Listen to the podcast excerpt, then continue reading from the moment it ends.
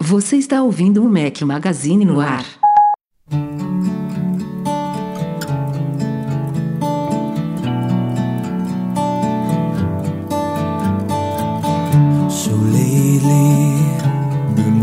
Who will be there to take my place. Fala galera do Mac Magazine, bem-vindos ao nosso podcast 519 ao som de The Calling. Se você estiver ouvindo, é claro, o podcast editado pelo querido Eduardo Garcia. Fala aqui o seu host Rafael Fishman. Bom dia, boa tarde, boa noite, boa madrugada a todos. Eduardo Marques, qual é a boa? Grande Rafael, a boa é gravar um podcast, né? Quinta-feira de noite, a boa é gravar podcast. Pra gente, pra galera é acompanhar ao vivo aí essa bagunça que aparentemente começou tudo em ordem, mesa de som funcionando, não foi que nem na semana passada, uma bagunça, que a gente tirou nota zero aí em produção, mas hoje É, a gente voltou para nossa nossa plataformazinha de transmissão aqui pra galera que tá ouvindo editado não faz diferença nenhuma, mas pra galera que tá ao vivo no youtube.com.br Mac Magazine, a gente testou nos dois últimos podcasts uma outra plataforma de transmissão e voltamos essa para o StreamYard, velho bom de guerra aqui, que tem alguns probleminhas, mas a gente vai solucionar com o tempo, a gente tá em contato com o suporte deles. E temos convidado especial no podcast de hoje, que eu não gostei porque tem o mesmo nome que o meu. Aí vai ser difícil. O Rafael, cara, ele é uma pessoa que eu vou te contar. Vou, antes de você se apresentar, Rafael, que agora a galera já sabe o seu nome, eu vou contar aqui, porque a gente tá indo pra 11 edição do MM Tour, e esse cara aqui fica revoltado quando tem xará na viagem, porque ele fala, já vou falar Rafael, não vou saber quem é, Olha não vou saber se é mentira. comigo, se é com o outro, se é com fulano. Você que ficou chateado no último porque tinha Não, um. não fiquei chateado de jeito nenhum. Ficou Foi porque chateado. a gente teve uma ideia incrível para nossa camiseta no ano passado, que ficou um pouquinho. Acho, inclusive, que prejudicada. devemos repetir neste, É, que a galera, acho que sim. a galera Eu não- curtiu. Eu não, lembro dos nomes, né? Se a gente tem repeteco esse ano, a gente precisa ver. Acho que tem. acho, que, acho, inclusive, que tem Rafael também. Tá viu? vendo? Acho. Porque aí o Eduardo, né, o meu xará que, que viajou e que. O dele ficou. Como é que ficou? O dele ficou Eduardo e o meu ficou Edu? Como é que é? Foi, né? Era, era Rafa e Edu e o nome da pessoa, né? IMM Tour, É. alguma coisa assim? É, aí ficou Edu e Não, Eduardo, eu acho. Acho que foi isso. É, é, ficou Edu e Aí Eduardo. por isso que a gente falou, pô, era bom não ter um repetec e tal, mas, mas eu, não, eu não reclamo quando tem Eduardo na viagem, eu fico feliz, porque é um nome bonito, eu gosto Enfim, de ouvir já a sonoridade desse nome. Há 15 minutos falando aqui, não demos É, oportunidade. Rafael Dorsa, ele está conosco aqui, patrão ouro do Mac Magazine. Seja muito bem-vindo, é brincadeira, viu? Seu nome é lindo. Não, mas, mas, assim, já falando, é, quando na, tanto na faculdade quanto na escola, é, sempre que tinha outro Rafael na turma, aí o pessoal só me chamava de Dorceles. Então. Pronto, tá resolvido. Era o Dorceles. Então, Tá resolvido. Eu, eu Tá também. resolvido por livre e espontânea vontade do Rafael Fishman, Não, tá mas resolvido. Juro por Deus, a galera aqui me conhece como Rafa, mas eu na minha vida inteira, porque Rafael não é um nome incomum. Eu era o Fishman, ou Fish, enfim, homem-peixe, já da época de moleque. Mas Fishman é, é, é convencional, uma galera me chama de Fishman até hoje. Mas é isso, cara, seja bem-vindo. Tu falas de onde? atualmente falo de Curitiba. Hum, Antes era do Rio. vi que seu DDD é 21. É, eu sou nascido, nasci no Rio de Janeiro. Olha o sotaque, tem- olha o sotaquezinho que não disfarça É. aí, ó. Aí. Eduardo, Eduardo, Eduardo ficou até feliz Tô agora. feliz, pô, não sou o último aqui carregando o X aqui. Dois É, terços de carioca no podcast aqui. É, tá, eu era do Rio, mas aí acabou que em 2020 eu me mudei. Aí Uhum. fui pra Barueri e agora tem um ano e meio que eu tô em Curitiba. Boa. É, teve até novidade em Curitiba. Ah, não, foi, foi, foi besteira. Achei que foi uma coisa relevante, mas a gente não tava discutindo. Foi o negócio do, do, do Uber, né? Do, da novidade do Uber. Foi, foi só em Curitiba Foi, essa do- semana. do mas eu gostei Uber muito, cara. Flash. Co- Conheci Curitiba tem uma década e foi uma cidade que me impressionou. Uma cidade diferente do resto do Brasil. Quer dizer, É. nunca eu conheço o Brasil inteiro, mas Curitiba me. Eu conheço algumas cidades do Brasil. Nossa, eu fui eu também pra Curitiba, mas tem muito curti. tempo. Na época que É. meu tio morava lá, tem foto minha, a família inteira dormindo na sala, assim, um saco de dormir. Umas 10 pessoas, assim, invadindo a casa do meu tio. É mas bacana, eu era tem que mole- voltar. moleque, muito moleque. É, um, dos. um- um- uma das coisas que me, fiz- me fez vir pra cá com, com a patroa, né? Foi o clima, não só o clima, mas como uma cidade que é bem diferente né, do resto do Brasil. Então, É, né? a gente acabou vindo pra cá. Legal. E você faz o que, cara? Você apresenta aí pra galera. Bom, vamos lá. É... Meu nome é Rafael Dorceles, né? Já sabem. Só Dóceles, só Dóceles. É, Dorceles. Ah, vamos lá, Dorceles. É. É, não me pergunte de onde veio esse nome, foi meu avô que inventou, meu pai, e aí acabou mesmo? passando pra mim. É, a invenção do meu avô. É, atuo na área de TI, atualmente eu trabalho com BI, né? Business Intelligence e engenharia de dados, desde 2013, mas eu comecei na TI já tem bastante tempo. Comecei como suporte, já fui, trabalhei com banco de dados, enfim, agora eu tô na área de BI. É, acompanho o site aí desde o Mike Magazine desde 2011. Então, assim, eu, é, Eu, eu, ao mesmo tempo, fico feliz e triste quando as pessoas- 2011, o pessoal fala é. que já acompanha o site há mais de uma década, assim, me deixa mais legal, cara. Muito bom. É, foi, foi graças a- ao, ao site, né, que assim, eu já conhecia a Apple, que trabalha com TI, né, e foi em 2011 que eu resolvi comprar um primeiro MacBook, entrar no mundo Apple. E aí eu comecei a pesquisar, pesquisar, pesquisar, eu vi o site, né, e eu fiquei acompanhando, acompanhei, acompanhei, acompanhei, ficava pesquisando, pesquisando, até que chegou o momento, eu falei, ah, agora eu vou comprar. Eu falei, ah, comprei. Mas graças ao trabalho de vocês aí também.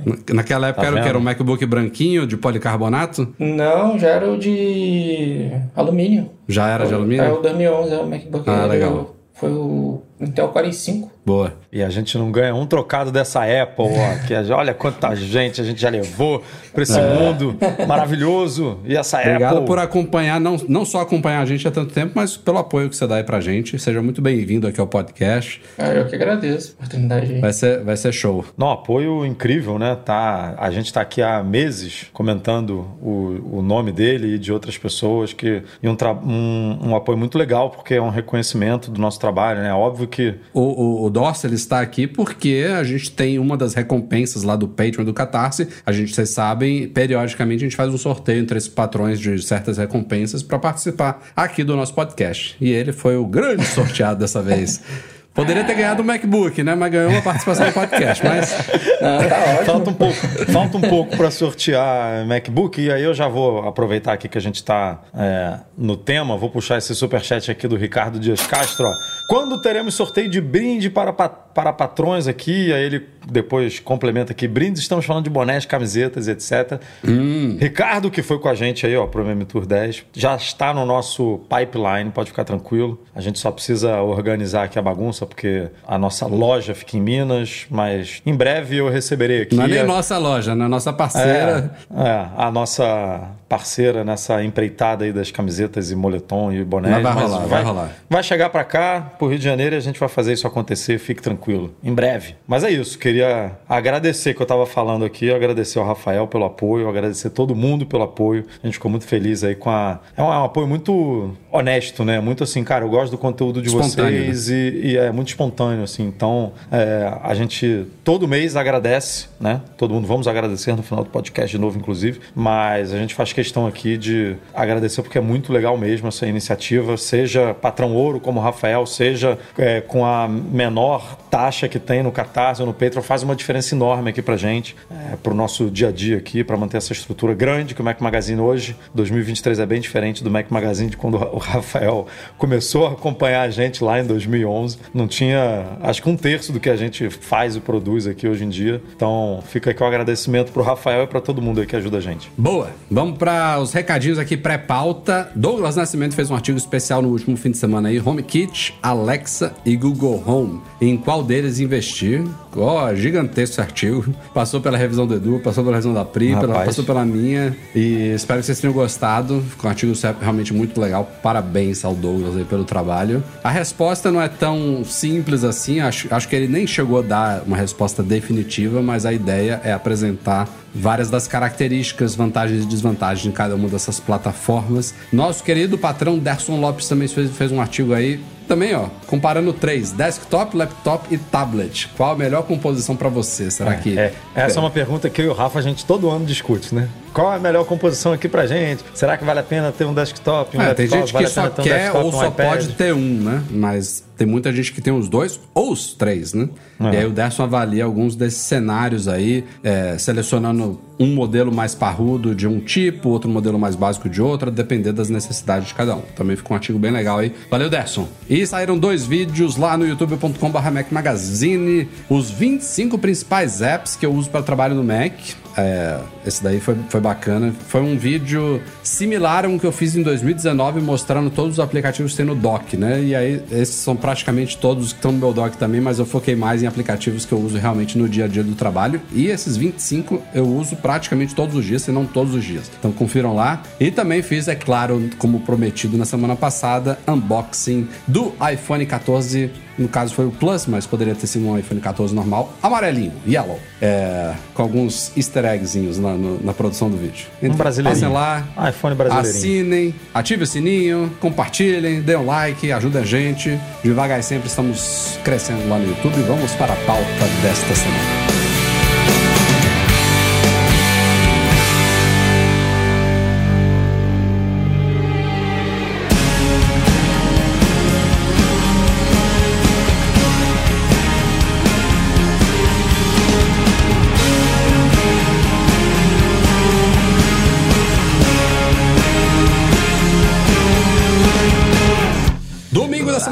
Tivemos a non... Não vou nem falar como é que é. É no... 95... 95 não é? 95? Tá, pode ser. Não, não, posso estar Acho falando é. besteira, sei lá. Acho que é. Você vê que a galera aqui é bom de. Você se arriscou. Português é o nosso forte. 95 edição dos Academy Awards, o famoso Oscar, e mais uma vez, pelo segundo ano consecutivo, a Apple levou um pra casa, pelo menos. Não Rapaz. foi tão, tão relevante quanto ano passado, né? Tivemos Coda, em português, no ritmo do coração, ganhando, fazendo história, na verdade, no Oscar, como o primeiro filme de um serviço de streaming a levar a maior estatueta da noite, né? Que foi de melhor filme no ano passado. Desta vez, não. Não é o melhor filme, mas foi mais um Oscar de melhor curta-metragem de animação para O Menino, a Topeira, a Raposa e o Cavalo. The Boy, The Mole, The Fox and the Horse. Porra, ainda não vi. Eu também não. Também É, eu não. queria ter visto com as minhas filhas, mas elas são chatinhas nesse sentido, porque só gosto de ver coisa que já viu, sabe? Não gosto de É, coisa a minha nova. também, é a mesma coisa. Caraca, cara, e pra apresentar uma coisa nova é um parto. Aí quando apresenta, ama. Aí quer ficar, aí entra no ciclo de ver de novo, Sim, sabe? sim. De ficar vendo. Aí não quer ver a próxima coisa que você quer Aí apresentar. não quer ver, aí eu falo, cara, vamos ver, é, maneiro, é bonito, olha só, um cavalo, vocês adoram cavalo, adoram raposa, adoram tudo, vamos ver. e não vê.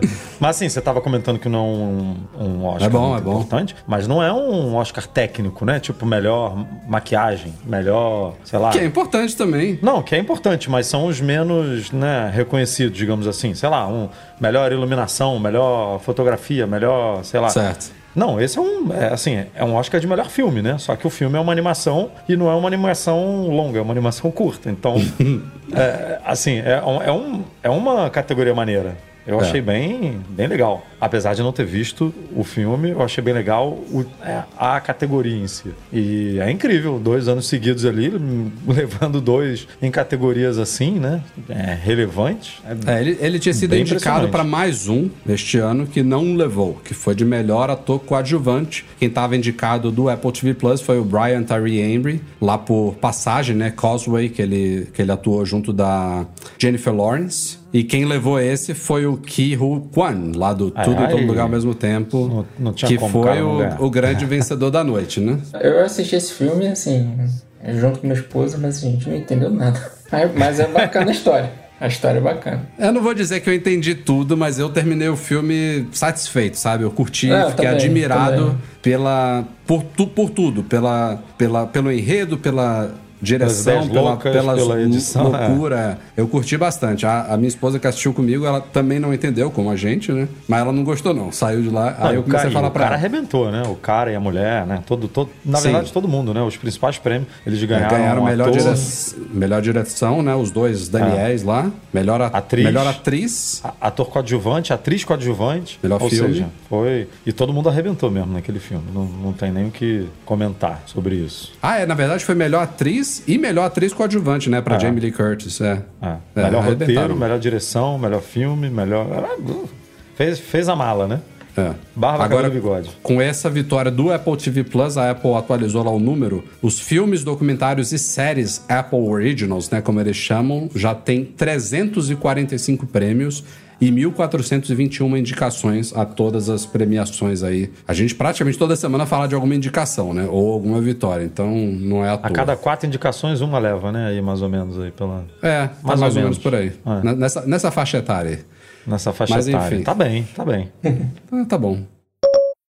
Como vocês sabem, o próximo grande lançamento da Apple, muito esperado para a WWDC em junho, aliás, a gente estava numa expectativa, né, Edu, de o evento ser anunciado essa semana, ainda não foi, quem sabe na próxima. Acho que tá, estamos na época de, de anúncio, né, de convites para a WWDC. Deve acontecer Com em breve. expectativa, né? Pra entender como é que vai ser essa WWDC. Se vai ser presencial, né? Se Ah. não vai. É uma, uma incógnita ainda. Mas saíram algumas matérias aí nesses últimos dias sobre esse próximo grande lançamento. Claro que tem os sistemas todos aguardados. É possível que tenhamos outros hardwares, mas o, uma- o grande destaque desse evento provavelmente vai ser o headset de realidade mista, aumentada, virtual da Apple aí. É, e saíram algumas reportagens essa semana. Começando com uma do Financial Times, que diz que boa parte dessa pressão para o produto ser lançado este ano veio do Tim Cook junto do Jeff Williams, que é o chefão de operações da Apple, né? O CEO e o che- o chefão de operações. É, é um projeto que a gente já está acompanhando rumores há anos e de fato está sendo desenvolvido há muitos anos dentro da Apple.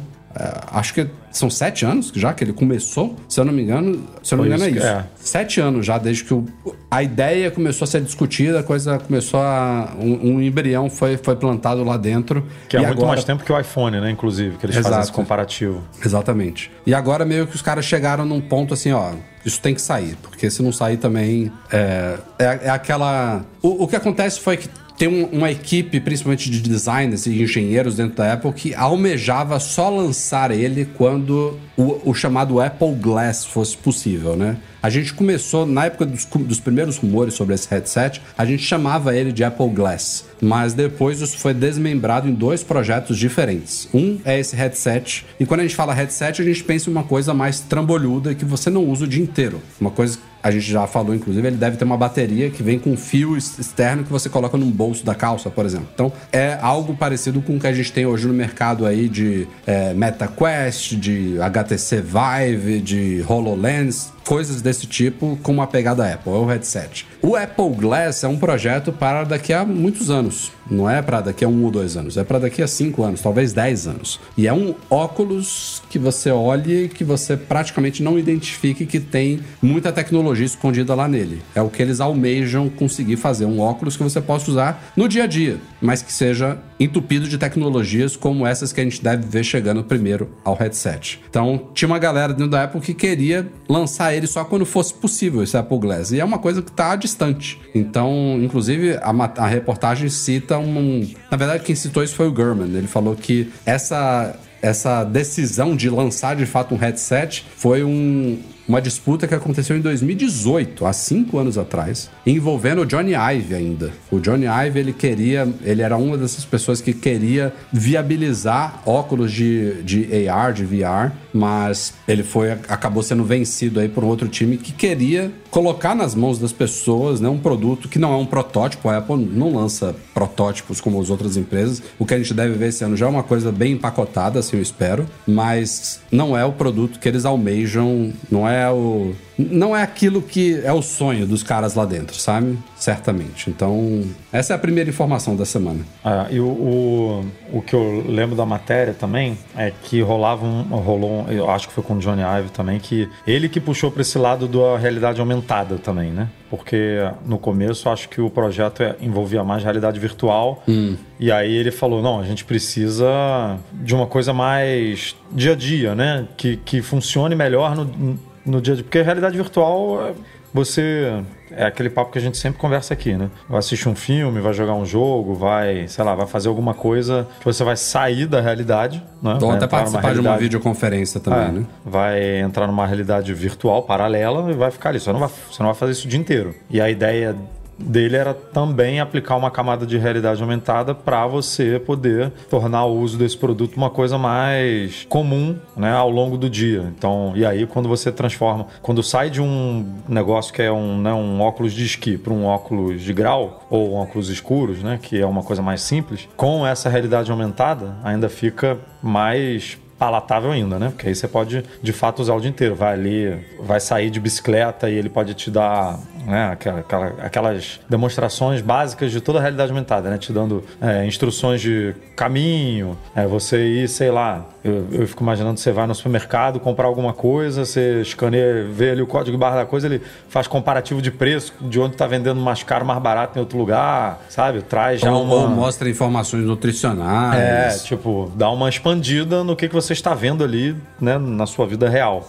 É, e aí ele estava muito puxando para esse lado, né? De que tinha que ser uma coisa mista. É, mas é isso, assim. É, seria. Eu ficaria impressionado se essa equipe que, na teoria, brigou lá dentro para só lançar esse produto quando fosse óculos de verdade, né? Não um, esse trambolhão que a gente está comentando que vai ser lançado esse ano, ganhasse, porque são muitos e muitos, muitos anos desenvolvendo um produto, gastando muito dinheiro. Um produto que, inclusive, andaram dizendo que no começo não vai virar, né? Os analistas ali fazendo as contas e dizendo que provavelmente no primeiro, segundo, quem sabe até no terceiro ano ele não vai dar lucro, não vai ser um produto rentável para a Apple. Óbvio que isso a gente só vai saber quando o produto for lançado em si. Mas você já investiu sete anos, contando com dois, três anos ali de prejuízo no começo. E você só vai lançar isso, imagina, daqui a três, quatro, cinco anos. É um projeto enorme, né, cara? Sei lá se é maior do que o Apple Car, não sei, porque o Apple Car também tá nessa toada aí de alguns bons anos já em desenvolvimento, com lançamento para 2025, 26, 27, a gente já ouviu uhum. de tudo, né? Então, são dois projetos muito grandes que demandam muita grana, muito investimento e que provavelmente por isso o Tim Cook deve ter dado uma apertada lá, né? Pra, ó, galera, simbora, porque tem que botar isso aí, tem, temos que validar esse projeto aí para ver no que, que vai dar. É, fora o preço inicial dele também, né? Tem que ver isso. Porque eu já vi que ia custar rumores, né? Que o preço inicial seria 5 mil dólares em média. É, o que mais fala é de 3, mas eu já ouvi 5 é, também. também. Mas Não, o que mais fala é de 3. 3 já é uma. né? Já é um negócio bizarro. A gente fala do. Pensando na escala da Apple, essa meta que a gente não sabe que é, se, é, se é real ou não, de vender um milhão de unidades no primeiro ano, né?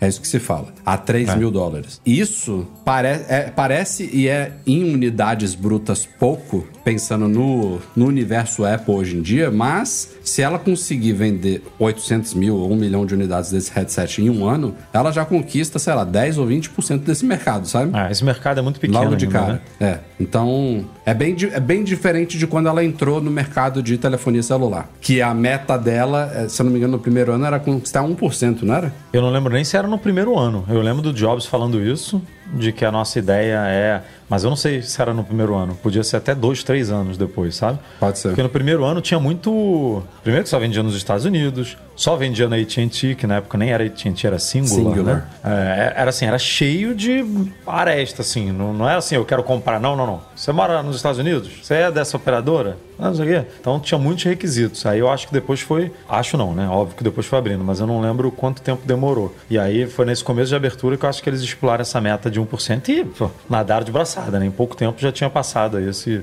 esse 1%. Mas tem esse cálculo de que é, os produtos da Apple demoram um pouco mesmo para vingar e se a Apple conseguisse vender no primeiro ano um milhão de unidades, ia ser provavelmente o primeiro produto dela que em um ano já ia abocanhar 10% do mercado, como você uhum. falou, né? Que com o iPhone não foi assim, com o iPad não foi assim, com o Mac não foi assim, lá no começo, com o próprio smartwatch. O, o Apple Watch, eu não sei se. É, eu, eu, vejo um pouquinho de, de similaridade do mercado. Eu acho que ele não era tão pequeno assim, o mercado de smartwatch, quando a Apple lançou o Apple Watch lá em 2015. Ele já era maior, mas ele ainda era um nicho, né? Hoje em dia, cara cara, todo mundo, toda empresa tem, toda fabricante de relógio basicamente tem até as mais, né? Você pega as mais, algumas das mais famosas aí, mais tradicionais, brinca ali, né, de lançar um, uhum. não, não, não é um modelo flagship assim, digamos, né? Mas todo mundo tá tentando ali, ah, deixa eu ver, deixa eu lançar aqui. E a Apple tom, pô, tomou para ela, né, esse mercado de smartwatch. Então pode ser que o plano para esse headset seja é, o mesmo, aproveitando desse benefício para a Apple de que é um mercado ainda muito pequeno e que com poucas unidades ela ela abocanha tudo. E se ela abocanha 10 por. Imagina o, o lucro, né? Porque se o, hoje o mais caro que a gente estava conversando com o Breno aqui na semana passada, ou retrasada, não lembro, o, o que mais vende hoje custa 400 e pouco e está em promoção Exato. por 300 e pouco, né? E ela chega com 10 vezes mais caro, com o produto por, com 3 mil, é, ela vai dominar 10% do market share e vai dominar. Quantos por cento do lucro aí desse mercado? É. Vai ser um tiro.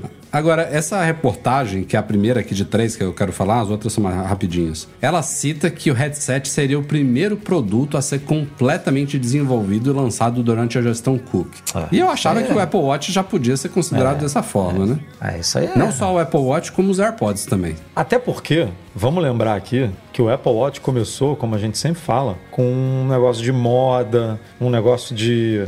Tinha Apple Watch Sports, né? E Apple Watch Edition, não sei o quê. Não era o Apple Watch que a gente tem hoje. Apesar dele ter o sensor lá de. né? Porque era o, era o mínimo para ser considerado inteligente na época aquilo. Assim, a Apple lançou o produto e mudou completamente o, a, a, direção ali do produto. E isso não foi o Jobs que fez.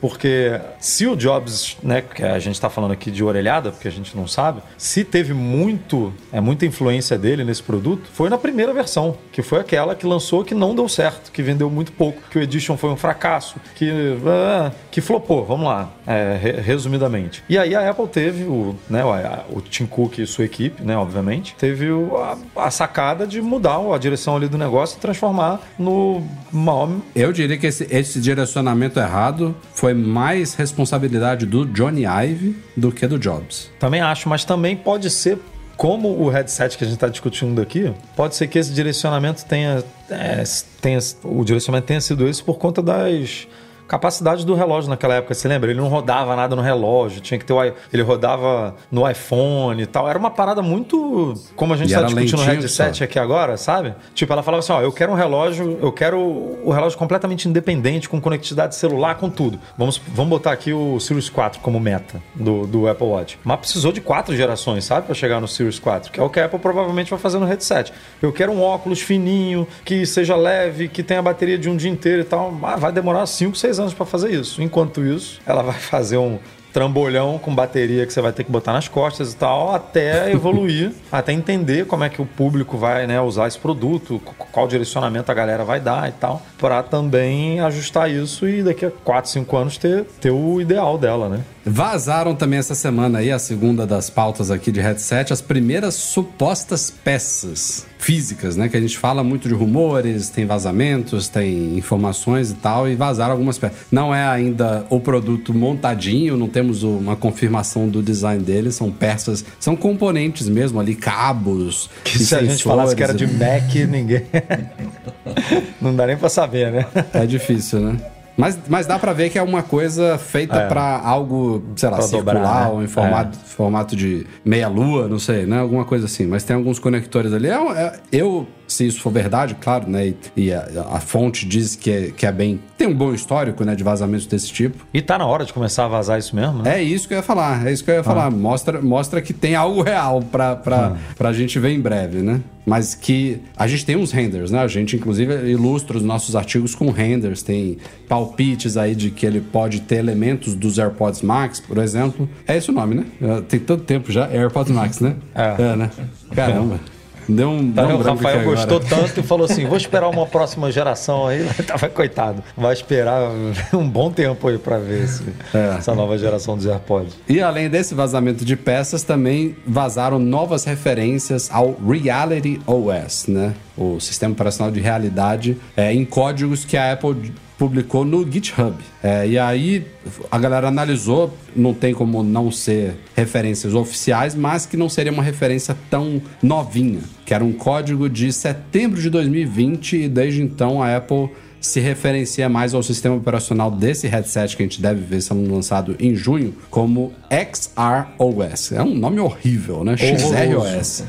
Até em inglês é feio, porque às vezes o é nome vão, fica feio. Será que vão falar isso? XROS? É, XR é, é muito feio. A gente já teve É um iPhone, estranho. né? XR. É, Mas assim. Era Tenar. É, mas. Era é, 10R. É, Esse, mas nesse é- caso, é- o 10 não é de romanos, é de, de mixed reality, Sim, né? sim. De É bem esquisito. É bem Eu- não eu- intuitivo. Se, se não, se, se não fosse para usar o Reality OS inteiro, teve uma, algumas vezes que a gente falava de ROS, né? ROS. Aí já de realidade, né? E poderia ser realidade, porque assim, por mais que seja um dispositivo misto, os dois têm realidade no nome, né? É realidade virtual e realidade aumentada. Então você tá Sim, brincando sim, sim, com qualquer pode ser. coisa. Pode ser realidade. Assim, reality OS, tipo, não tem.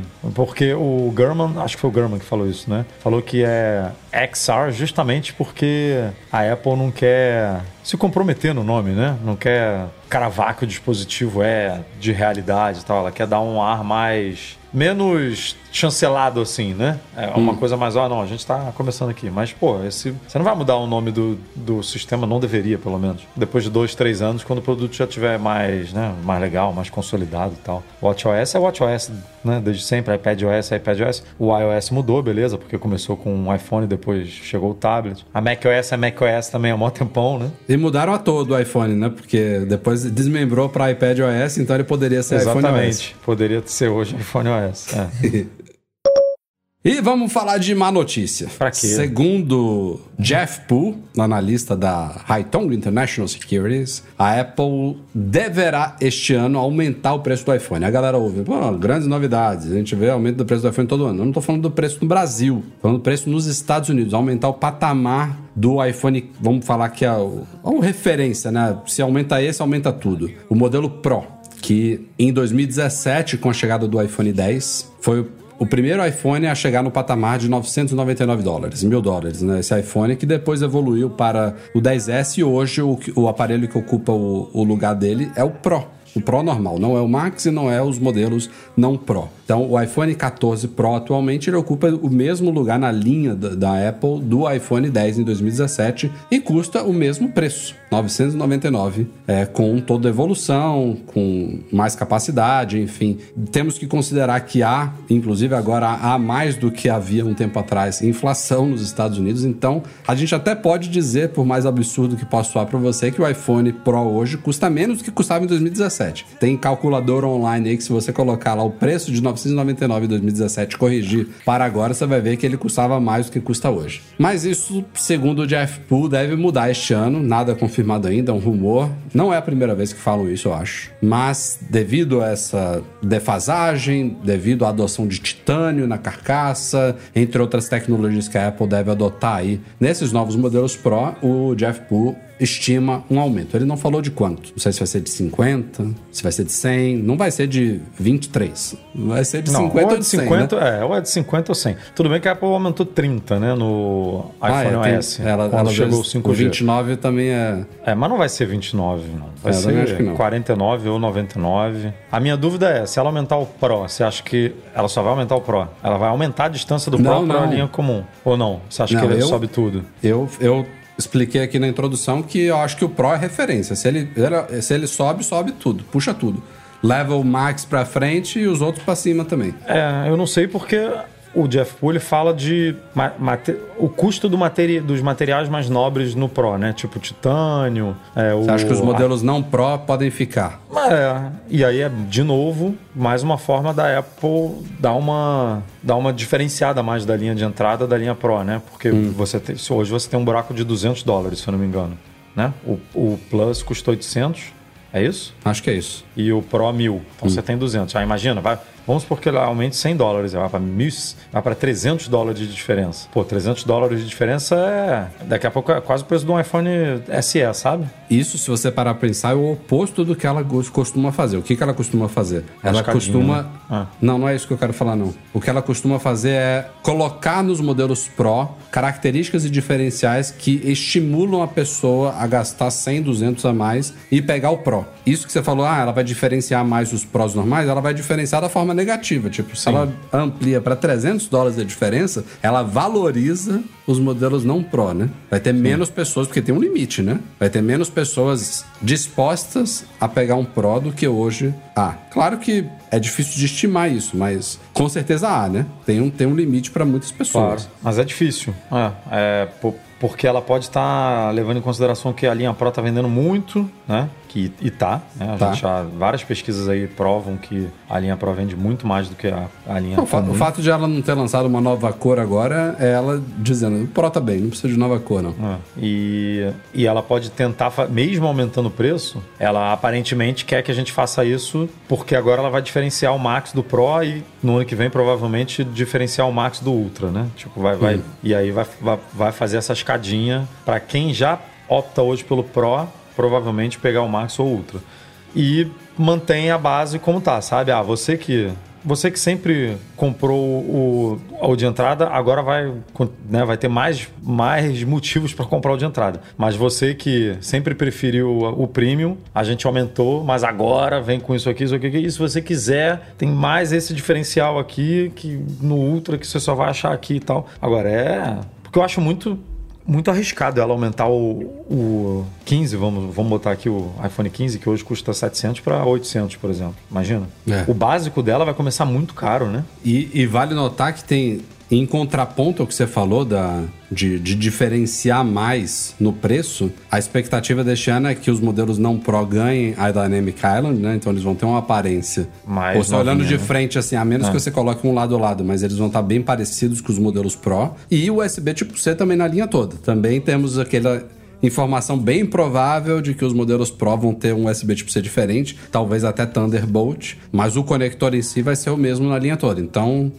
juntando esses dois fatores aí com um preço provavelmente mais convidativo, dá até para imaginar, pô, será que no ano que vem essa situação vai se inverter e a Apple vai vender mais os modelos não Pro? A não ser que realmente essas novidades dos Pro e o novo design, titânio, botão capacitivo ali, a, a tela com a moldura menor Lente, ainda. periscópio, Len- no é, Max e o a caceta. galera fica doida, aí, né? É, é. Só falta sair correndo e ficar gritando, sou Apple, eu sou Apple. O próprio iPhone, né? O iPhone virar um robozinho e sair correndo. E ó, outro, outro indício aí também de que a gente deve ter mudanças nas estruturas é que saiu o Meko Takara, aqueles, aquele blog japonês aí, ele conseguiu imprimir mockups 3D de toda a linha, né? Com base nos arquivos CAD que vazaram aí. E aí ele testou esses mockups que são normalmente bem precisos em dimensões, espessura, altura, largura. É, ele testou com cases atuais. E todos os modelos, com exceção do Plus, não funcionam com as capas atuais, sabe? Quem tiver uma capa do iPhone 14 Plus provavelmente vai poder usar no 15 Plus. Esse é o único que, ok, os outros todos, devido a mudanças nas dimensões ou no módulo das câmeras, as capas não vão ser compatíveis, as, as da geração atual, com a próxima. É Esquisito, né? Caber nele. Porque tá- tava todo mundo. Se bem que agora eu já tô perdido aqui nos rumores se, se era só do Pro ou não, mas é, tem a coisa do, da- do formato, né? Um pouco diferenciado. Tem o- os botões que no Pro vão mudar, mas no, no É, normal os não. botões nos Pros já acabou, É. né? Mesmo se fosse a mesma dimensão, só isso daí já, já in- A gente vem comentando que o, que o módulo de câmera vem crescendo, né? Em, todos os, em todas as gerações. E se a, câmera, se a case encaixa é porque não vai crescer nos iPhones 15 e 15 Plus, provavelmente. Então, tá aí mais uma possibilidade real da Apple não mexer no preço desses, porque ele, de novo, tirando, como você falou, o USB-C Dynamic Island vai ficar Sim, meio sim. que parecido.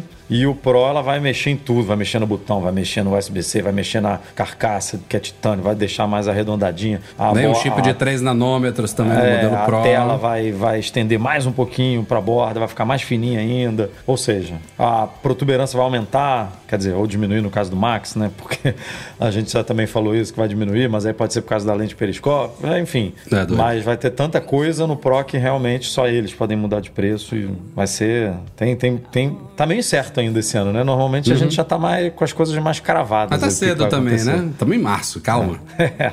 As- os rumores estão vindo cada vez mais cedo. A gente já quer em março tá com, pô, mockup pronto, tabela de preços, calma. É porque na, na concorrência, né? a Samsung, se bobear, vaza o negócio. Seis meses antes a gente já conhece como é que vai ser, né? O Google, A então, Samsung- ele mesmo vaza. Ele anuncia, ó, daqui a seis meses eu É, vou colocar esse aparelho é no mercado.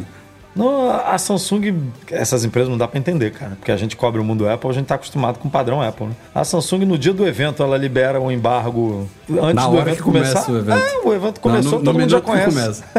todo mundo já conhece todos os aparelhos, porque já tá Isso cheio é de youtuber publicando vídeo. Como é que pode um É. negócio desse? A Apple vai lá, né, atualiza a página, do, lançou o iPhone 15, aí muda a página do iPhone 15. Lançou o Eu nem MacBook vejo Air, isso que eu tô a na live, mas eu vejo as notificações chegando. Aí solta o PR e muda a página. Aí lançou o iPhone 15 Pro. Aí, iPhone, tipo, ela vai toda, toda certinha ali. E os outros é tudo. Bom, solta essa porra aí, vambora. Passando de um rumor para outro, Mark Gurman falou um pouquinho sobre futuros AirPods e é um rumor que não é totalmente novo, mas ele está reiterando aí que nos próximos um ou dois anos os AirPods podem ganhar recursos voltados à saúde auditiva. Essa parte é um pouquinho diferente, né, do que a gente do que a gente falava, porque essa, essa ideia de os AirPods ganharem sensores de saúde a gente já falava, mas sei lá, pensava assim, ah, eles podem substituir algumas coisas que o Apple Watch faz. Saúde auditiva é diferente, né? Ele já tem hoje, por exemplo, eu todo dia na academia eu recebo alerta, diminui o volume. Eles, eles Caraca, cuidam, né? sério? Eu nunca recebi esse alerta. Nunca. Mas você ouve, você ouve no volume baixo? Não, não diria que é baixo, não. Mas eu, diferente de você. Ah, eu você ouve fico- podcast. Eu fico escutando muito podcast, Ah. mas eu aumento o volume porque tem a música da academia, né? Tem, Eu não, tem eu seres, não, eu não seres é humanos conversando, né? Não, você- podcast você não vai ouvir quando, como eu ouço música. Ainda mais começa a tocar Pink Floyd vai no, no talo. Então não tem, não tem o que fazer. Vai, vai, vai ficar surdo rapidinho. Tá, tá ficando velho, vai ficar surdo rapidinho. É engraçado. É, é bem, é bem quando eu já tô perto do fim do treino. Aí ele manda, manda um alertinho. Ah, é bom dar uma diminuída aí, amigo. Mas assim, isso não é um sensor dele. Ele, quer dizer, ele, ele, ele sabe se você está, inclusive, num ambiente. O Apple Watch tem isso, né?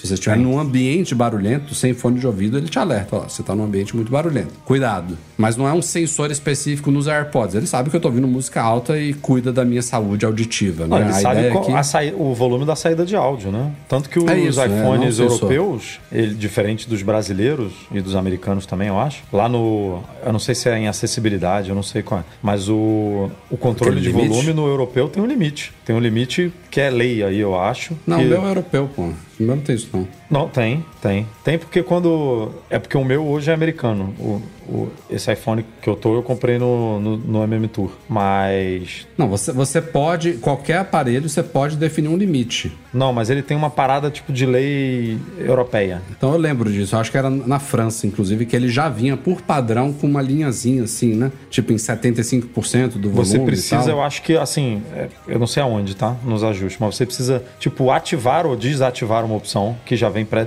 já vem ativada por padrão, para você poder aumentar o volume além do limite recomendado. Aqui, entendeu? ó, é, achei. Ajustes, sons, som e tato. Aí lá no topo tem áudio de fone de ouvido. E aí tem uma seção de segurança do fone de ouvido, que tem um gráfico aqui mostrando que eu não estou muito bem. e aí tem um, um, um togglezinho, Um aqui de togglezinho? limite de volume, que o meu tá desligado. Então, eu O- o acho que esse iPhone- toggle não tem em modelo Olha aí, brasileiro, por ah, você tá o usando meu o iPhone tá pra com câmera, né? aqui, eu não, Eu não- acredito não que isso sei. tem, Edu, porque é um recurso útil. Mas eu lembro da gente botando duas screenshots assim em algum artigo nosso para ilustrar que o brasileiro não tinha e o europeu tinha, sabe? E era eu, por causa eu- de eu lei lembro, isso. eu lembro de. Não sei se era na França, eu tenho quase certeza que era na França, que ele já vinha pré-determinado um volume nele, por lei. Que você podia manualmente desativar, não. Foda-se minha, minha audição. Mas esse recurso de limite, eu acho que não tem por que não tem em todos. Não, não, precisa- não vem ligado por padrão, sabe? Mas. Enfim, divagamos muito aqui, né? É, por que que precisa ter um negócio de limite? É só você reduzir o volume. Não, não precisa ter limite. Precisa, cara, porque uma coisa é você configurar um teto, tipo, pensa que eu, eu coloco no máximo. Ele poderia ir 10, 20% a mais se tivesse capacidade, né? Se eu defino um limite ali, ah, eu quero que ele vá a 80, eu boto no máximo, ele tá em 80, sabe? Na verdade, ele não tá indo até onde poderia ir, até onde o hardware suporta, entendeu? É uma. É uma. É uma, é uma, uma educa... autoeducação, sabe? Um, um alto limite. Tipo, não é tão fácil você estourar o nível que você poderia estourar, sabe? Cuide. Não, não me deixe passar disso daqui. Nem que eu, que eu girar a rodinha ou apertar o botão até o topo, ele não vai passar de onde poderia passar isso. Mas depois eu, quando a gente parar de gravar, a gente vê aqui e compara, porque eu lembro que tem. Em, não sei se é acessibilidade, mas em algum lugar tem isso aí. Você tem iPhone aí, ô Dorcelis? Tem, tem. Dá uma olhada aí no ajuste som, Mas o seu qual é? É, som e tato. É o 13. Lá em cima não tem segurança de fone de ouvido? Tem, Então, lá dentro não tem limite de volume? tem. Reduz É, é isso que eu falei. a audição. É, mas É isso. Eu acho que é em acessibilidade, é alguma coisa de acessibilidade. Mas depois a gente vê. Já, já Beleza. mudamos muito aqui a pauta. É. Mas eu acho sim que os AirPods vão ganhar novos sensores com o tempo, seja para saúde auditiva ou seja para medir outras coisas, né, da nossa saúde como um todo, enquanto a gente está usando eles, né? Tem tem, ali já existe fones assim, né? Acho Já. que não sei se tem fone que mede batimentos cardíacos, é possível Acho que medir, tem. né? Acho, que, é, não é tem. possível. Tem. Medir batimentos. Mas é bom, porque tem muita gente que nem tem Apple Watch, né? Então, se o cara já É, consegue e até pra quem monitorar... tem, são é, prova real, né? Você tá ali Também. medindo de, em, do- em dois locais. Quem tem Apple Watch tem tatuagem, quem tem, sei lá, você tá vendo por dois locais diferentes ali. Faz uma leitura melhor, mais precisa. É. Aliás, falando em AirPods, eu não sei nem se teremos novidades nessa linha este ano, né? Eu acho que pra esse ano, mas se bem que eu acho que nem era 2023, era 2024 que ia trocar o Lightning O por Max. USB. É. Não, Ah, não, o, Pro Lightning também. era esse. Trocar o Era- Lightning por Eu acho USB-C. que logo, logo quando o iPhone for lançado. Mas isso aí, pô, vai ser exatamente isso. O estojo Vai vai, trocar para USB-C. Vai. Porque os AirPods Pro de segunda geração não vão ser atualizados agora. Então eles vão, vão lançar o estojo com USB-C, eu acho que logo depois do iPhone, lá em setembro, outubro. Mas lembre que a lei da Europa é setembro, se eu não me engano, de 2024. Se a Apple quisesse, nem Sim. precisa fazer esse ano esse negócio, não. Pode É, empurrar nem, pro nem pro iPhone. Nem Não, iPhone. pro iPhone, é, nem pro iPhone, mas o iPhone a gente sabe já que ela vai fazer, até porque o Jaws já falou Sim, lá, sim. né? Mas, mas os AirPods ela pode nem mexer na linha esse ano mesmo, como você falou, e Exato. lançar tudo no ano que vem. Pode. E vamos falar de um rumor esquisito que pintou essa semana aí, de um leaker que não é totalmente desconhecido, é o Yelks 1122. A gente já falou de alguns leaks dele, é, pinta lá no site chinês e tudo mais, e o cara tá dizendo que em 2026, até 2026, a gente deve ver a chegada de Touch ID, Touch ID, sobre É, a tela dos iPhones. Não é Face ID, galera. Não estamos falando errado. Não, Touch a gente ID. também falou recentemente, né, do Face ID, que é muito esperado. Todo mundo sabe, né? A gente olha pro iPhone, pô, é o Note que diminuiu um pouquinho, que agora virou Dynamic Island e que daqui a um, dois, três, quatro, cinco anos vai sumir. A Apple vai conseguir esconder todos esses sensores e a câmera frontal sob a tela e um dia 2024, 2025, 2026, a gente vai ter um iPhone all screen com um Touch ID ali atrás. Mas esse leaker tá falando que poderemos ter talvez também um Touch ID sob a tela. E aí eu, é, uma, é uma grande dúvida, né? Porque a gente não é que a Apple abandonou totalmente o Touch ID, né? A gente viu ele ser levado pro botão lateral nos, no iPad Air, depois no iPad Mini. Ele tá vivo ali. Mas nos iPhones, depois que ele saiu do botão físico ali de início, a gente nunca viu um iPhone, por exemplo, com, com Touch ID no botão liga e desliga lateral. E eu acho que não vai ver. Agora, pode sim ser um projeto da Apple, isso que ele tá falando, de futuramente, é, graças a uma tecnologia ali, além da, da que a gente já tem hoje em Androids, porque Android já tem leitor, é, sensor biométrico né, de, de digital sobre a tela há muito tempo, mas eles falam que a Apple está trabalhando num sistema que já tem 12 patentes relacionadas, que combinaria infravermelho de ondas curtas com sistema óptico, sendo possível identificar até o padrão venoso do usuário, além de medir a saturação de oxigênio de sangue, a taxa de pulso. Bizarro, se for isso tudo, claro, né? Além daqueles rumores, Eduardo, que a gente falava, de ele não ser preso a uma, uma área pequenininha lá. Inclusive, também já tem Androids hoje em dia que cobrem uma área maior. Não é só um botãozinho ali no meio ali da tela. Já tem alguns que co- cobrem, tipo, metade da tela para baixo, sabe? Que já é Tem bem uma mais área legal. de. Você não vai errar, né? Você não vai Exato, botar é. o dedo e ele vai, ih, bote mais pra esquerda, mais pra direita, mais pra cima, mais pra baixo. Eu já falei aqui que, na minha opinião, eu vou repetir o que eu já falei várias vezes. Quem acompanha o podcast já, já sabe o que eu vou falar. Entre o Face ID e o Touch ID, eu nem penso duas vezes, prefiro o Face ID. Entre o Face ID e Face ID mais Touch ID, eu prefiro os dois. Claro. Ia ser show. Se ela Tem conseguir que- trazer. Imagina que essa virada aí aconteça em 2026 mesmo, como ele tá falando aqui. 2026 a gente vai ter o iPhone 15 agora, é 2023, né? 16, 17, 2018? É, o iPhone 18? Sei lá, acho que é o iPhone 18, pelo menos conta aqui. iPhone 18, ai que números bizarros, né? o iPhone 18 vai ser o primeiro iPhone sem Dynamic Island, sem Notch, sem nada, com as duas, os dois sistemas biométricos, Face ID e Touch ID sobre a tela. Seria bacana. Bom, bom Ainda mais nesse cenário aí de. A Apple precisa dar uma, né, uma mexida no software dela para corrigir aqueles problemas que a gente comentou de trocar senha do ID Apple com código de 4 dígitos, de 6 dígitos e tal.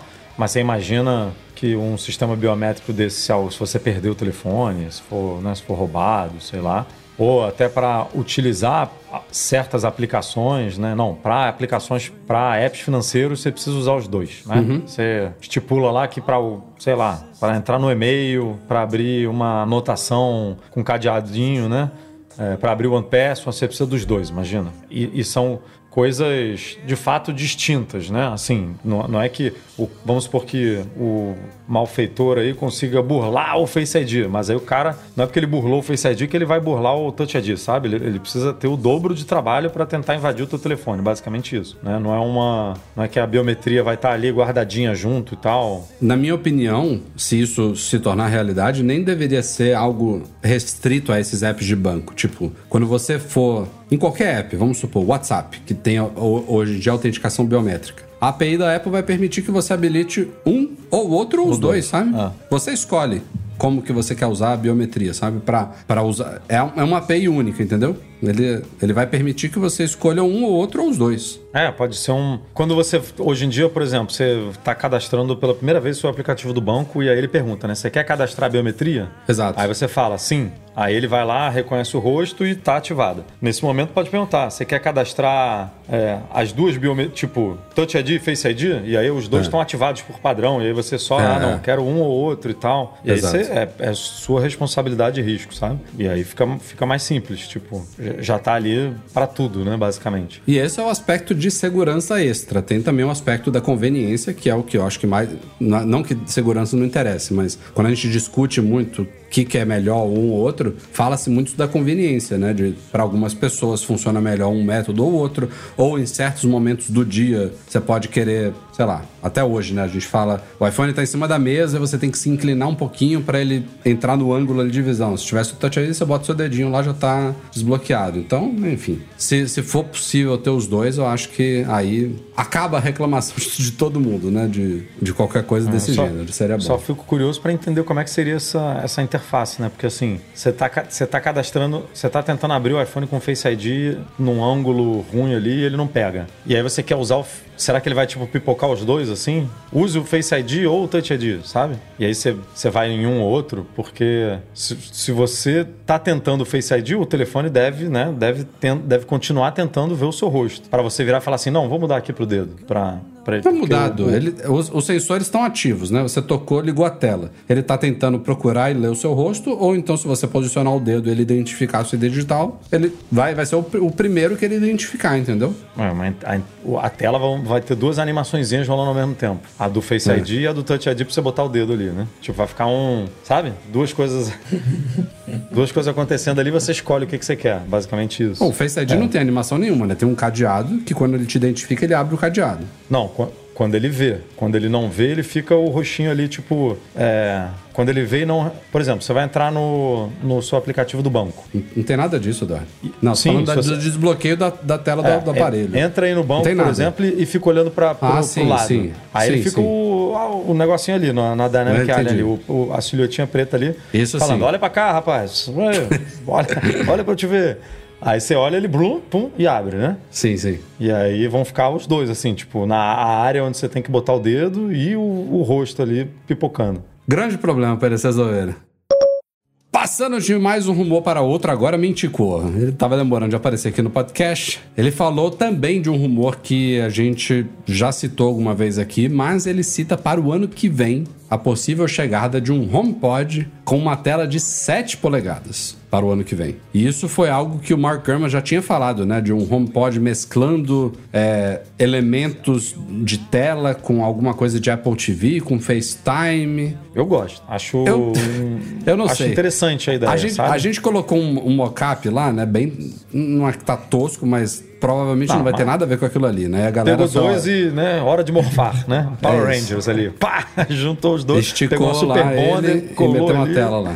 Não, porque a galera se baseia muito nisso. Não é que coisa horrível, a Apple não vai lançar isso. E aquilo ali era só uma ilustração, né? A gente não, não sabe exatamente como é que vai ser o visual dele. Inclusive, tinha outro rumor que me agrada mais do que um HomePod com tela embutida, que é um HomePod com um dock magnético para iPad. Sabe um iMac? Um iMac abajuzinho que você possa destacar o iPad e usar ele em casa para outras coisas e quando você quiser você mete ele, ele à cabeça do HomePod, sabe? É, é porque pensando em casa inteligente, que não, não é o nosso caso, tá? O meu menos que o seu, Rafa. O do Rafael Dossos eu não sei como é que é. Mas pensa numa casa que tem realmente, assim, tudo pendurado, sabe? Uma porrada de acessório, é, lâmpada pra lá pra cá, abajur, cortina, ar-condicionado, máquina de lavar, tipo, é tudo, tudo, tudo é HomeKit. Beleza, às vezes você interagir com a voz, que nem a gente interage hoje com o HomePod e tal, é, é ok. Mas às vezes você quer te uma telona ali, sabe? Quer chegar ali e ver. Ah, eu quero acender aqu- aquela luz Não, ali. eu, que- eu uso direto o app casa no meu Mac. Ah. Uso direto. E aí pensa que, assim,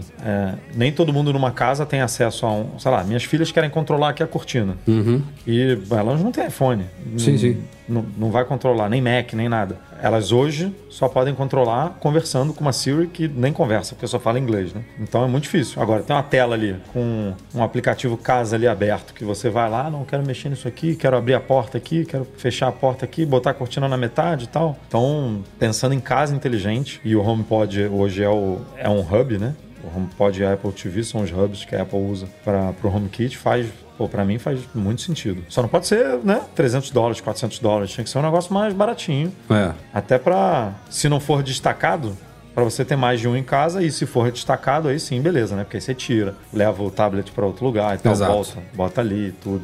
Não, e tem, e tem, eh, tem uma série de recursos que a gente usa no HomePod que, que podem que são bem complementados com o visual, né? Letras de músicas, por exemplo, poder aparecer ali, videoclipes, né? Que o Apple Music tem também videoclipes, pra você você poder assistir um videoclipe de uma música. É, jogos eu nem falaria nesse, nesse caso, mas tem essa questão do controle de automação residencial, tem FaceTime, poderia ter uma câmerazinha, você fazer uma, uma videoconferência também. A galera usa muito, tem, tem muita gente que tem isso na cozinha, então você pode também acessar receitas. Tem vários, tem vários usos extras para um, um dispositivo que tem uma telinha e não seja simplesmente áudio, né? Não, total. Mas eu, eu fico muito na dúvida de como que ele vai ser posicionado e se essa tela vai ser fixa ou não. Eu, eu, eu, eu acho que me agrada mais uma, a ideia de a tela não ser fixa, de ser alguma coisa magnética, como, como falaram. Né? Tipo, ter um, um mini iPad ali. Ou você até poder usar, né? Um iPad,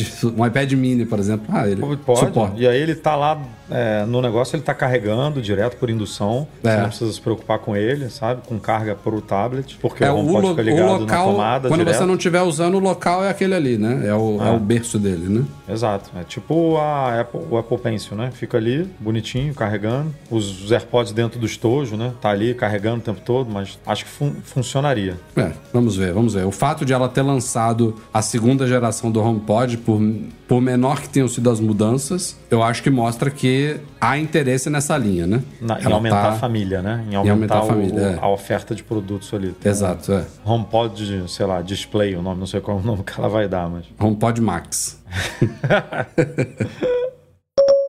E essa foi uma semana de condenações para a Apple no Brasil. Não quer dizer que ela vai pagar tudo, mas ela foi condenada a, a muitas coisas dessa semana. Principal, a gente noticiou ontem à noite ainda. A Apple foi condenada numa ação, uma ação civil coletiva aberta lá no, na- no Tribunal de Justiça do Pará a pagar 5 milhões de reais em danos morais coletivos é, por a resistência à água do iPhone 11. Então, é um, é um processo, a gente deu todos os detalhes lá. É, condenação coletiva às pessoas que tiverem interesse e formas de provar que foram, é, foram prejudicadas né, por esse problema, tiverem prova de que tem aparelho, sei lá, que levaram assistência técnica, que tiveram aparelho trocado ou peças dele trocado, tudo isso ajuda já, você está dentro da ação coletiva. É, cada um vai poder receber 5 mil reais aos consumidores lesados, né? É, mas o, o processo todo tem, tem- tá bem detalhado lá, tem uma série de determinações ali que foram atendidas, algumas que não foram atendidas. É,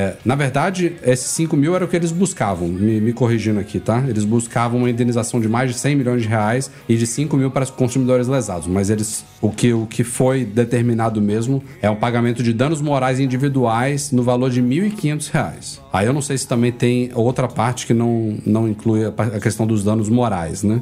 Até porque é um aparelho que não é mais vendido, mas enfim. É, o, o dano valor acho que não, não, não, não rolou, né? O juiz. É, o dano, ganho- o dano moral coletivo, acho que não rolou, mas você pode, você pode buscar é, esses danos morais individuais para as pessoas que entrarem na ação como integrantes dessa ação coletiva, entendeu? Eu entendi isso. O valor geral, ele, ele não vai ser distribuído entre todos os consumidores, ele vai para o Fundo Nacional de Defesa de Direitos Difusos. É, mas a Apple ainda pode recorrer à segunda instância e tudo mais, é um processo que provavelmente não vai ficar por aí, mas esse daí foi considera considerável porque é uma ação coletiva, né? Não é uma coisa muito comum de acontecer no Brasil. Nos Estados Unidos é muito comum. No Brasil, as pessoas são mais Nos Estados individualistas. Unidos, inclusive, foi negado, né? Uma parecida com essa também, de é, a- relacionada à, água e tal, a pro- garantia, né? A, como que a Apple lida com o seu, aparelho quebra e tal, e foi negado, não rolou. E aqui rolou e foi sentenciado aí a pagar 5 milhões.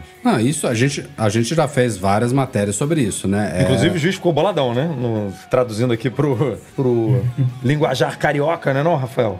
pro, pra- pro nosso juiz ficou boladão, falou: "Ah, a Apple não dá valor pras coisas, mandou o estagiário aqui tentar É, resolver os aqui. o caras mandaram, mandaram um- um- uma, uma pessoa que não era a, a esperada, né, pra audiência lá, É, pra de, mas de meteu o conciliação. estagiário. Tirou o estagiário isso, do né? Twitter e falou: vai lá, vai lá representar a empresa lá. Não deram bola aí, nenhuma, né? O juiz ficou, porra, ficou possesso lá falou: tá aqui, ó, toma aqui um, um adicional aqui de não sei o quê por ter tentado é, menosprezar aqui a corte, sei lá o quê.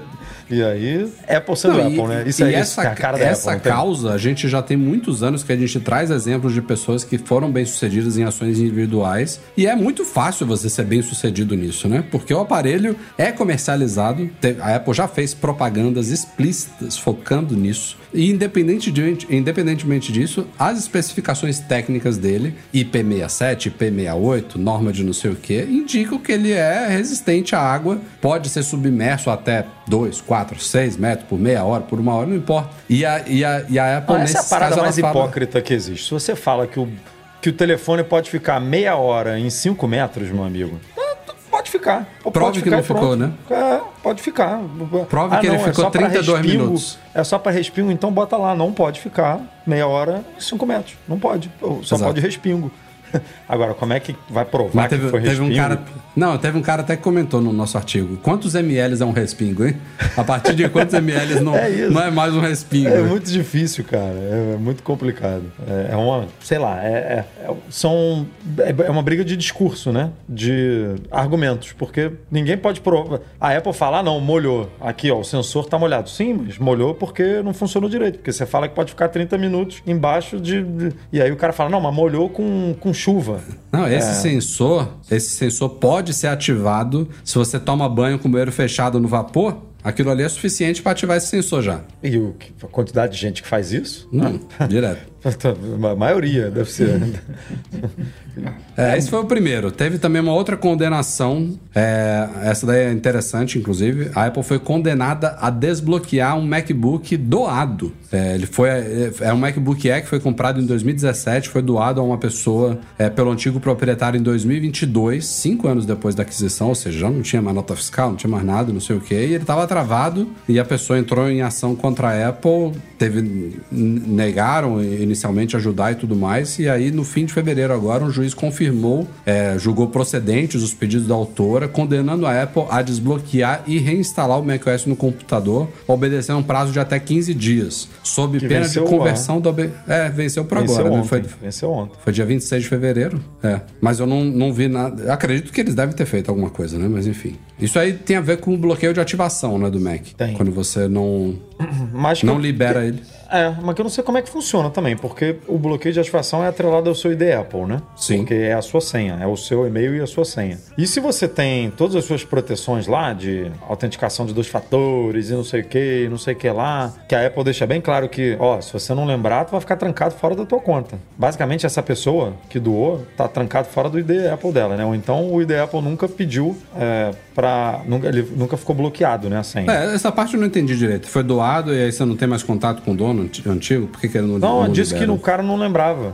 Disse que o cara não, não, Ah. não sabia a senha. E aí o juiz até fala que é, realmente, depois de cinco anos. Mas é assim, é a senha do ID Apple do cara. A Não sei que ele tenha parado de usar produto Apple, né? Pois é. Tem, ah, não, vou doar aqui um MacBook, vou comprar um, um Dell aqui e um Android Chromebook. e, e não quero mais nada disso. Uhum. Aí tudo bem, aí é justificável. Mas porque na teoria ele fica. A Apple fala, né? Você fica trancado fora do ID Apple. E como é que ela vai resetar um negócio desse? Eu não sei como é que. Ela tem uma chave mestra lá? Ela tem um, uma backdoor? Pra poder virar e falar, não, não, vou abrir aqui esse... esse... Ou dá um Mac novo pra ela, né? É, é, é, eu acho que a solução seria essa, né? Porque o que a gente já viu, a gente fez uma matéria, inclusive recentemente, de uma assistência, né, de uma firma de reparo reclamando que estava tendo que jogar basicamente um monte de Mac fora por causa do bloqueio de ativação, porque a Apple não, que é um, é, é um, é um recurso muito legal, né? Super bacana.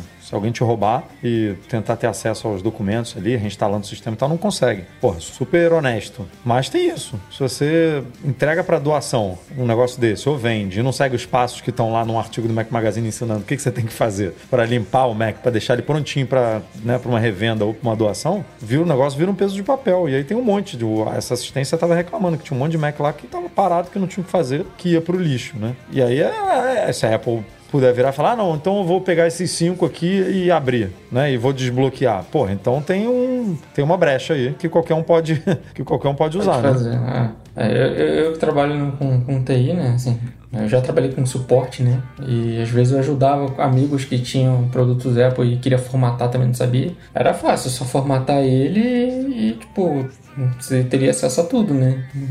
Mas, e, é, e já levando o caso para um, uma outra, um outro lado, eu já vi também é, autorizadas pedindo a senha do, do ID Apple para pessoa. E a pessoa também leiga acabava dando, ah, minha senha é essa aqui. Então, tipo, É, aqui, a última vez que eu levei meu Mac rolava assistência, muito. eles me falaram o seguinte, ó, ou você libera uma conta de administrador para a gente fazer testes, ou pode ser, eles não garantem, pode ser que a gente te entregue o seu Mac formatado. Você tem backup? E aí o que eu Isso. fiz, óbvio que eu não ia compartilhar minha senha, eu criei um usuário de teste com a senha que eu compartilhei lá com a O assistência. seu E eles- usuário tem o File Vault ativado, né? O meu usuário tá criptografado e tudo então os mais, caras não vão ter exatamente. acesso a nada e tal. Isso, exatamente. E, e meu Mac voltou sem estar formatado porque eu dei esse acesso para eles. E ainda teve mais um caso essa semana aí de um leitor que ganhou mais um processo contra a Apple pela falta de carregador na caixa do iPhone também. Foi o Denis dos Reis, compartilhou aí com a gente os detalhes desse processo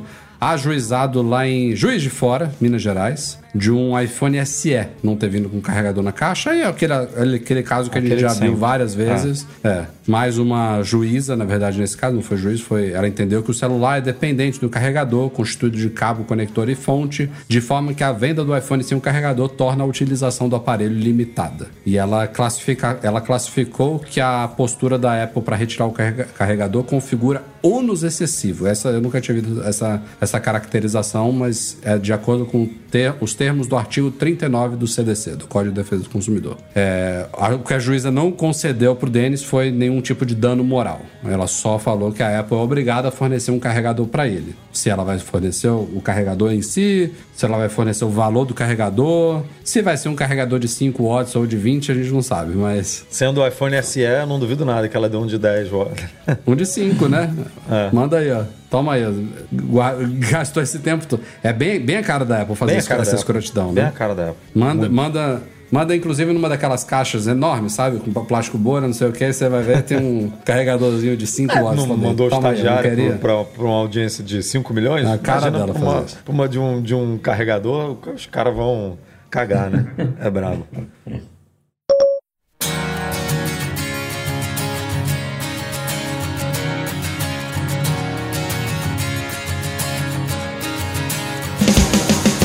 E é isso aí, senhoras e senhores. Este foi o Mac Magazine no ar 519. Começando agradecendo a participação especial aqui do meu xará Dorcelis. Valeu, Rafael. Valeu, cara. Eu que agradeço a oportunidade. Nem esperava, né? Fiquei surpreso. Mas é assim que funciona, sorteio é assim mesmo. É só na surpresa e na véspera. Esse negócio de mandar e-mail com uma semana de antecedência pra se preparar. Não, não, não. É dois diazinhos antes, um diazinho antes e vambora. É, eu fiquei até pensando assim, depois que eu respondi, eu até pensei assim, pô, será que, será que são eles mesmo? será que é algum golpe? Mas depois eu vi que eram vocês mesmo. Obrigado, cara. Valeu, Edu. Até a próxima. Valeu, até semana que vem. Valeu, Dócilis, obrigado aí pela participação e não faltarão oportunidades aí. Nosso podcast é um oferecimento dos patrões Platinum FixTech, a melhor assistência técnica especializada em placa lógica de Macs, e caiu a solução completa para consertar, proteger, comprar ou vender o seu produto Apple e Reitec Fibra Internet de qualidade. Fica mais uma vez, como a gente falou aqui nesse podcast, um agradecimento a toda a galera que apoia a gente lá no Patreon e no Catarse, especialmente os patrões Ouro, Alan Jabor, Alan Ribeiro Leitão, Arthur Duran, Bruno Santoro, Cadu Valcésia, Cristiano Melo Gamba, Daniel de Paula, Derson Lopes, Enio Feitosa, Fábio Gonçalves, Fernando Brum, Fernando Feg, José Carlos de Jesus, Luciano Flair, Marcos Ferreira, Pedro Cobatini, Rafael Dorceles, Rafael Montovani, Romário Henrique, Sérgio Bergamini, Thiago Demiciano, Ulisses Aguiar Rocha e Wendel Bellarmino. Valeu, galera. Abraço Eduardo Garcia pela edição do nosso podcast. Obrigado a todos vocês pela audiência e até a próxima. Mais uma semana infalível do nosso podcast. 多少？